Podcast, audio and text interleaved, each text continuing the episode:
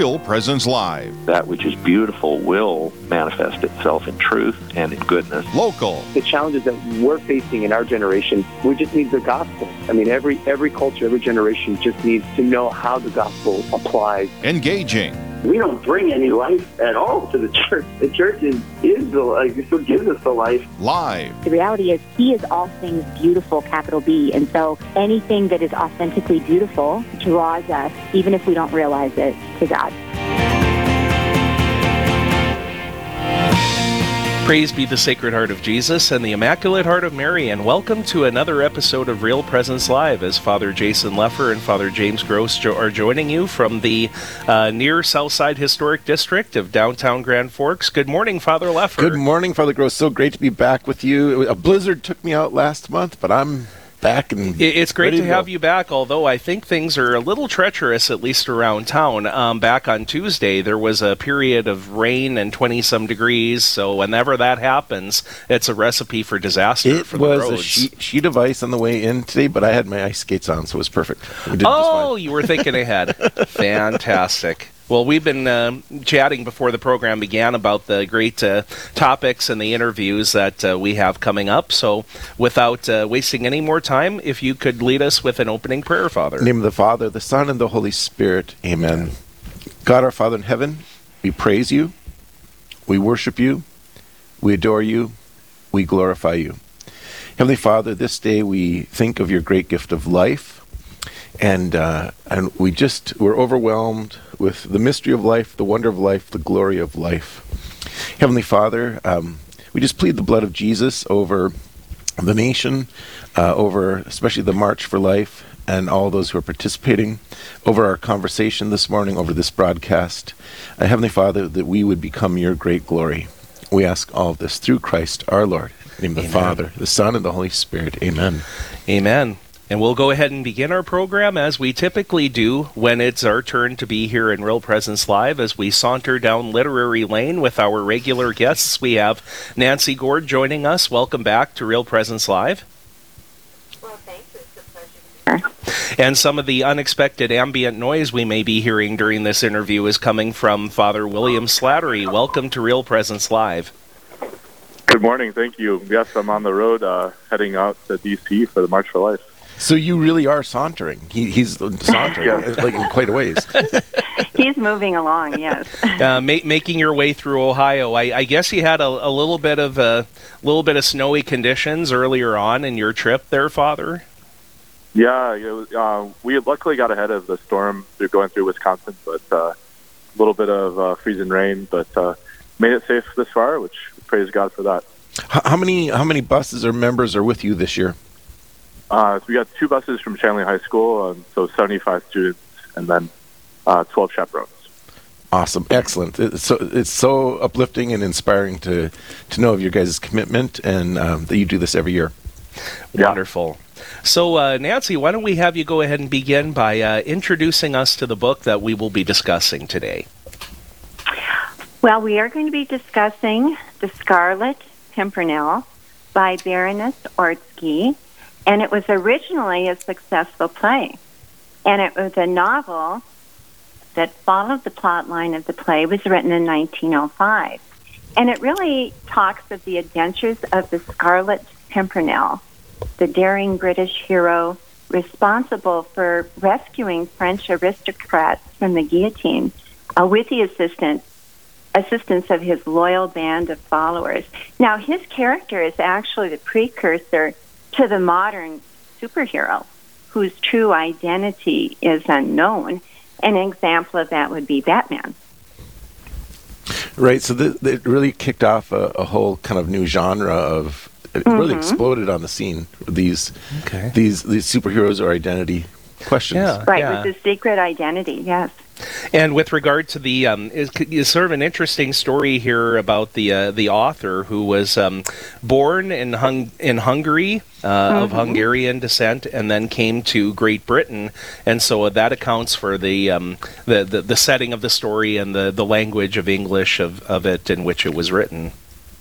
Right, and she was very much educated in the arts. And again, she wrote these dramatic, romantic, historically based pieces of literature. And actually, her most successful work, which uh, resulted in a very comfortable lifestyle for her, was The Scarlet Pimpernel. And then there were uh, ensuing books in that series about his daring exploits during the Reign of Terror. Now, did she herself come from, was it nobility or aristocracy, or what, what was her background? I, her background, I think she came from, her family was in a musical background. And uh, I think definitely in a very comfortable level. It's sort of like Sir Percy himself. Sir Percy obviously has been knighted because he's Sir, but he's actually a baronet. You'll see that in the book, the abbreviation after his name, B A R T. Uh, and I think that is the lowest level of aristocracy that can be bestowed. Now, what marks Sir Percy is his great, extraordinary wealth and his stylishness.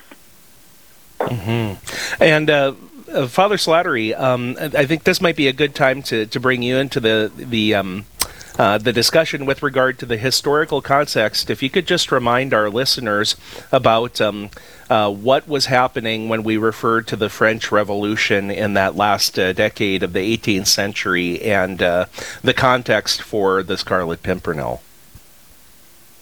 Yeah, so the uh, the French Revolution, and in as many phases it takes, we went through a couple of bloody phases, which are often referred to as the Reign of Terror um, and which uh, seeking especially the class funded people and the change from aristocracy to uh, democ- uh, democracy, there was a lot of uh, individuals, French citizens, who were put to death um, for for various reasons, um, and it was always just a, a time of, of, of interior strife in France. Uh, it, it treated very differently from the perspective of of whether you were a Republican or if you were uh, uh, in favor of the monarchy. Um, but uh, this uh, is definitely written from the level uh, and viewpoint of, uh, again, in, in favor of of the of the monarchy and some of the, yeah, focusing particularly on the bloodiness of, of what happened in that period of transition. What, what kind of just really quickly? What what what what did the what did what role did the church play in this, or how did it affect the church? Especially, you know, you know, France is known as the the, the daughter of the church, kind of a thing. What um, is there anything you can tell us just really quickly uh, about that? Yeah, I mean, well, I mean, this kind of it, it, kind of split France's power. I mean, as the daughter of the church, um, just because uh, in, in in real ways uh, that divide, it, you know, the church is kind of a, a tent for all, and when you divide the people between plebeians and aristocrats, um, you can't make the divide in the church, and so it did weaken kind of the way the way the church in France um, operated publicly, and particularly in the bloody times. Uh, the church was persecuted, and there were many religious sisters. Uh, uh, there were many acts of, of, law that were enforced against the church. Um, people who were put to the guillotine. Uh, again, religious sisters, priests, uh, bishops. Um, for acting contrary to the state. So it was very a time of crisis. Um, but then you look at modern figures, you know, people like G.K. Chesterton or uh, or even uh, uh, uh, others from that period who, who kind of look at that lean towards democracy as almost liberating France, uh, even ecclesial France, from old trappings that wouldn't be able to reach the modern world. So it's kind of a I, I always find it as conflicting part of history. Right. There are a lot of complex dynamics that go into that. And interjected into that scene is this character, of the Scarlet Pimpernel, in his um, uh, swashbuckling ways and the um, uh, the, the great uh, uh esteem and the uh, the lore that comes, you know, surrounded about uh, about his character in helping people um, get out of Paris and find safe passage into Great Britain. So we should probably, for our, our listeners who are going right now who are not familiar with the Scarlet Pimpernel, it's well worth diving in. It's well worth even checking out the 1980s movie, which I it's a cult classic kind of a thing. Mm-hmm. It might be the rare time where the movie might be better than the novel. I'm not sure, but they did a great job. But having said that, starting with what what is the Pimpernel? Spoiler alert. Everything we're going to reveal here will probably, because it's all about the plot and the development of the plot, and we can't do this without some spoiler alert. So, Nancy, can help us out here. Are, are we going to spoil this for all of our listeners? Well, I'm going to tell you, I am the type of person that I will ask people how the movie ends. and this trait of mine to kind of spill the beans is not found endearing to a lot of people. but I kind of like to know going in how is this going to play out? Because it is the playing out, it is the living of the life, so to speak. It's the journey plus the destination. It is the right? journey, absolutely. so it never bothers me if I know the destiny. So, So, uh, so on, hey, on I that note, kind of, I am very open to, to kind of revealing that Sir Percy is Scarlet Pimpernel. So, Father we get we get clues. We Father get Gross, can you share with our listeners what effect did it have as, as you were reading the novel because you hadn't read it before? Yeah. Wh- What happened to you as you're you're going through the experience of it? I, I really enjoyed the story, and um, you know, when the time comes, I mean, there there are hints in hindsight as you look back, in, in order to reveal to the reader, you know, what's really going on. But um, I, I guess I was a little uh, uh, chagrined because I, I I felt kind of dense. You know, I thought, gosh, a couple of chapters earlier, at least I should have picked up on what was going on. You know, I, just uh, there there was a certain point where I just kind of ground to a halt, and I said, "Oh, of course." But um, but but but the way in which they get there is very interesting. We just have a couple of minutes before we're going to step aside for a break. Um, one thing I wanted to talk about, just to kind of help set the stage, one of the main characters is this young woman by the name of Marguerite. Um, Nancy, would you give us a little bit of a character study on uh, on this uh, young lady? Well, Marguerite is an extremely beautiful and known to be very, very bright woman who's been involved in the theater in France. And she has married Sir Percy, an extremely wealthy man, tall, overly stylish. Much is made of his apparel in the descriptions in this book.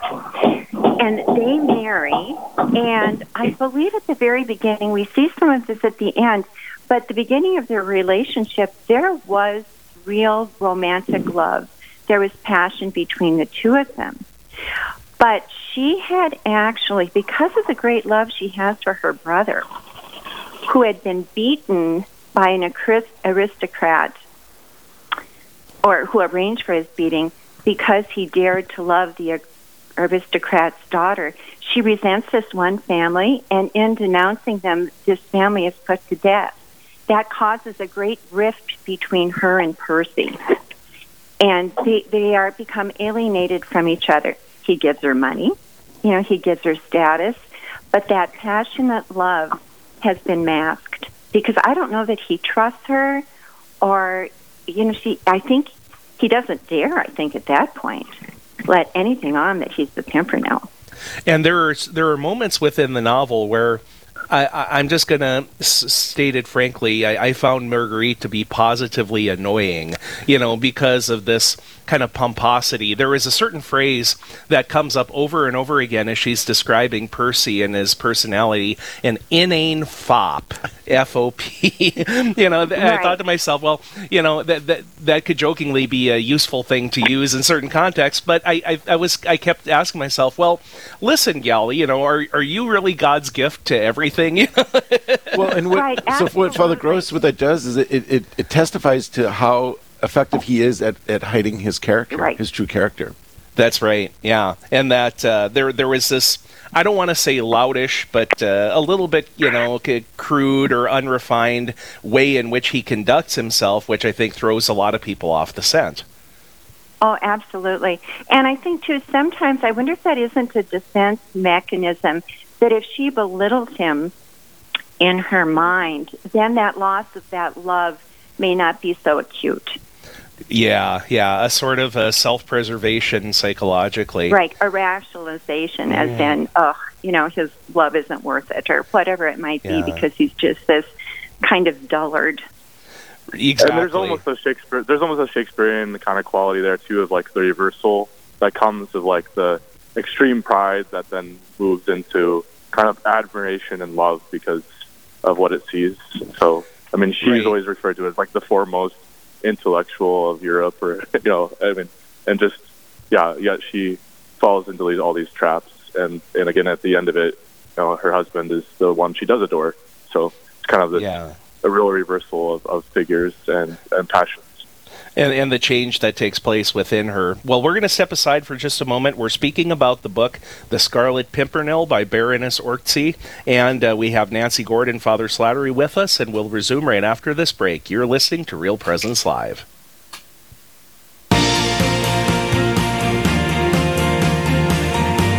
Stay with us. There's more Real Presence Live to come on the Real Presence Radio Network.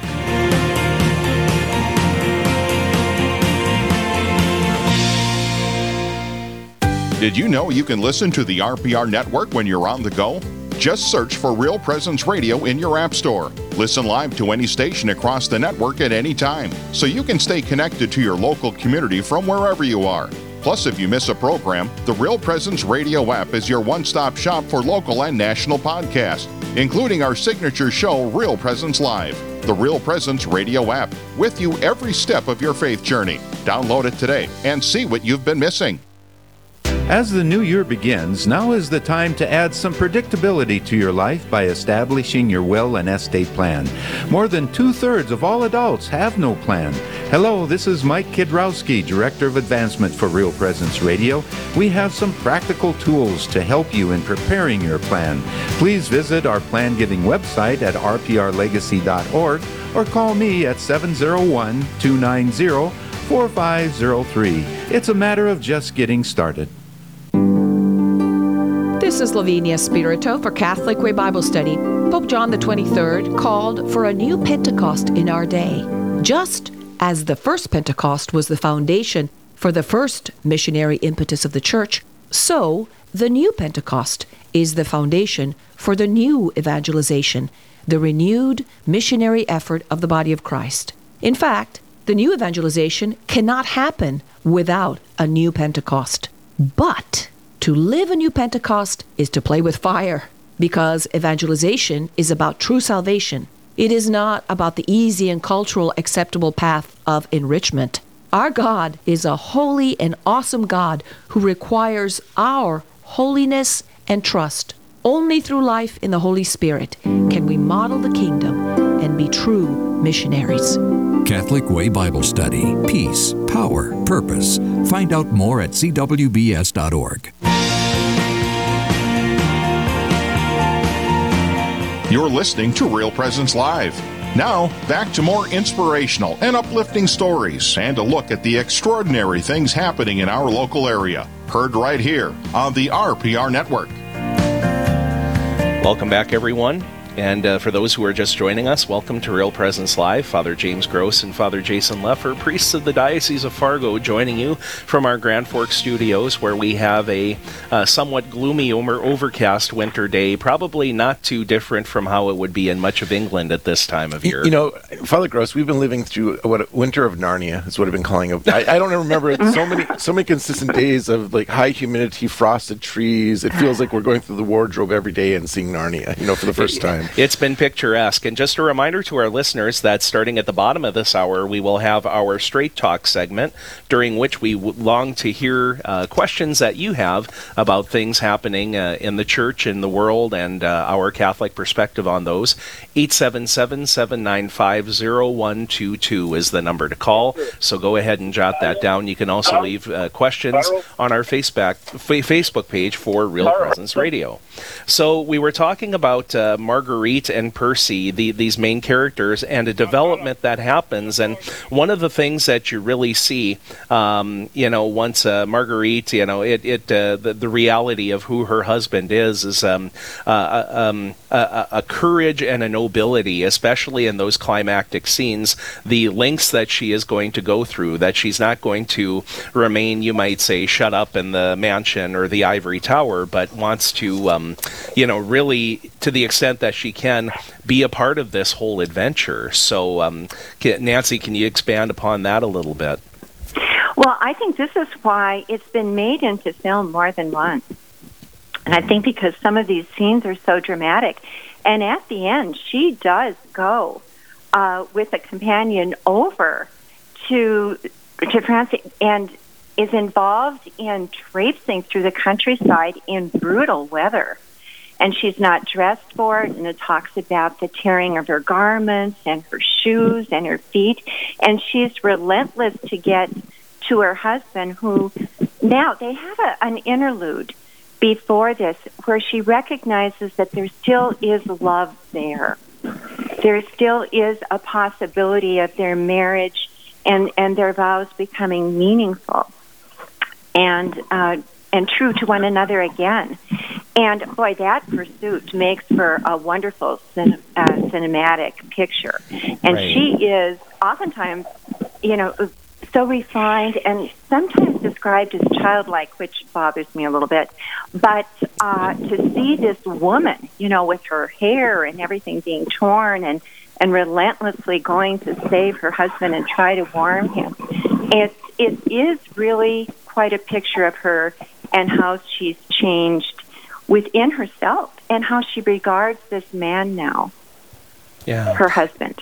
And that preliminary scene that you referred to a moment ago, that that is a that is a very effective tool within the course of the story. You know, you get this opportunity for the two of them to speak candidly, speak from the heart, and you really kind of see what anguish each of them had been going through um, in the past. Uh, Father Lefor, on, while we were on break, you brought up, up some uh, ideas that you had. And, uh, you were going to ask Father Yeah. Slattery about the person of Percy and the character of Christ. So, w- one one quick comment on what you developed there about the marriage, and I, it, it makes me think of like Pope John Paul's theology of the body, and about how this idea about not having barriers between the spouses, and we see there, and this is what they work through, right? I mean, they had that Mm-hmm. Mhm. initial that initial what we maybe call a type of immature love.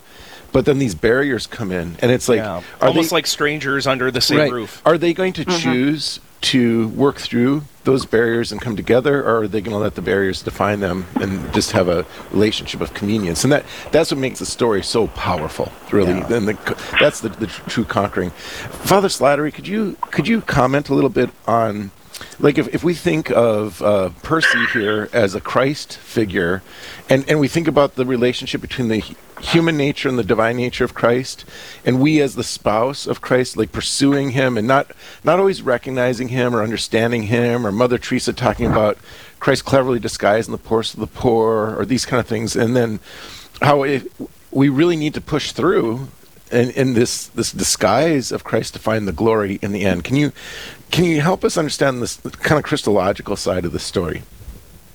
Yeah, I think in that figure of Percy, you get kind of a yeah a good good kind of manifestation of the the work of Christ, uh, especially in know, how would we we understand it when we, we can't take this so much for granted as Christians of like the act of God to take human flesh uh, to be the means of salvation, right? Uh, I mean, if you look at the fathers of the church, this is always part of the wonderment of the incarnation, uh, just the extraordinary way of like this is how you choose to do it, you know, with the brokenness of humanity, and just the the many ways that Percy kind of has to suffer through the living of his uh, life that's incognito um, for this. I mean, you know, there's those scenes with him and uh, you know his wife uh, where she's trying to reconcile, and you know, uh, there's those moments where afterwards, you know, preserving his kind of foppish behavior, you know, and kind of the coldness. Um, you know, she leaves and he kisses the, you know, the the places where her foot were were standing and walking, right? And so there's demonstration of love uh, that's there, um, yet that's hidden under this kind of uh, layer that uh, is is hard to comprehend, right? Uh, and that becomes kind of the instrument of salvation in this in this story, um, particularly at the end, the most poignant one, in which uh, you know this dressing up as as uh, as the Jew, the figure of the Jew who was the outcast, the complete kind of again the one who the you know the lieutenant couldn't even look at or draw his attention to. That uh, this becomes the way that uh, you know, Percy delivers not only those who are seeking refuge from France, uh, but also his spouse. Um, and so I think there's just a great, great way. Uh, there's good, good kind of highlights there, Father Lefor, of how we can see kind of the Christological aspect of Percy um, as the hero in the story, um, and that just kind of dramatic way that God uses um, the unexpected a salvation. And, and again, I, I think you, this is why it's a, su- a successful piece of literature because it, you know, it, it gives you the opportunity through this story to reflect on your own life and the, you know, like in our lives, the the clever disguises of Christ, or when we pull back some trauma or um, horror or grossness of our lives, and suddenly we discover God was behind it. He was cleverly hidden there, you know, the whole time, whether it's a relationship or even our own personal searches or identities. I think, and, and that's why the, the sashaying down literary lane is such a powerful thing because good good literature um, helps us to understand the very lives that we're living, or breaks it open. Hmm One other thing I guess we should mention that uh, we probably should have gotten to uh, earlier is that that word pimpernel was always an unfamiliar one to me. I would jokingly confuse it with pumpernickel, you know, a kind of bread or whatever. But um, you know, it, it ends up being it ends up being a um, a code, you might say, to the written messages that are going back and forth with this network. So, uh, Nancy, if you can tell us what on earth is a pimpernel and why is it significant? Well, going back to pumpernickel, if that were the word, bread is very symbolic. But here it's pimpernel, and that is a little red flower that grows by the wayside in England. And Orczy thought of this flower as being humble and modest and a metaphor for English restraint and humility. And, and so every time a rescue is saved, the red flower is sent to the French. Uh, these people who are in charge of this horrific bloodbath that is going on. This this one year period, especially from 1793 to 1794, I believe, from summer to summer, was horrendously violent. And so it, it's a it's a simple little flower, and something that that grows by the wayside, and uh, and, and very symbolic. But again, you hear the word pimpernel. It's not a flower we normally think of here in the states, but but that is what his symbol was. hmm Yeah, and an endearing way to um, not only uh, communicate messages, but to confound his opponents, particularly this um, sniveling uh, Chauvelin, you know, who's uh, Right, going all right. through and and is um, you know pursuing pursuing the Scarlet Pimpernel and anyone who is in league with him. So, as we're coming to the end of this segment here, um, any thoughts uh, that that have come to your mind in terms of what work we may uh, look at discussing next time? Well, we had discussed the title "The Count of Monte Cristo," which is again a very uh, romantic, adventuresome tale, and longer speaks a little bit more of revenge, but again, hidden identity. So we could be following that same theme with "The Count of Monte Cristo." You by drew out some Dumas. approving oohs from Father Oh. Lefor as you had mentioned that title. Yeah, Also I one of my favorites. that- yeah, I do though know, I know that years ago it was the favorite novel of sophomores. Uh, They always talk about that one. Well, it- it's got everything. It's got everything. It's got love, romance, um, you know, uh, man's, fi- you know, fighting against uh, impossible odds. The whole, I mean, the whole, it's got everything. Mm-hmm. Terrific. Suffering, terrific. redemption, new life. Well, Um, all of us will be eagerly looking forward to another great discussion. So, Nancy, thanks again for joining us on Real Presence oh, Live. of. And yes, uh, always my pleasure. and Father Slattery, thanks for calling in and uh, being part of our discussion. Safe travels to you and all of the pilgrims And this good, week. good luck with your suspension on your bus. Thank you. Yes, prayers are needed. Thank you. Oh, Very good. Well, I tell you what, folks, um, right around the corner, we are going to have our Straight Talk segment coming up next. So get your questions ready. 877 795 0122 is that number. And we look forward to talking to you right on the other side of this break. You're listening to Real Presence Live. Live, engaging, and local. This is Real Presence Live, where we bring you positive and uplifting stories and share the great things happening in our local area on the Real Presence Radio Network.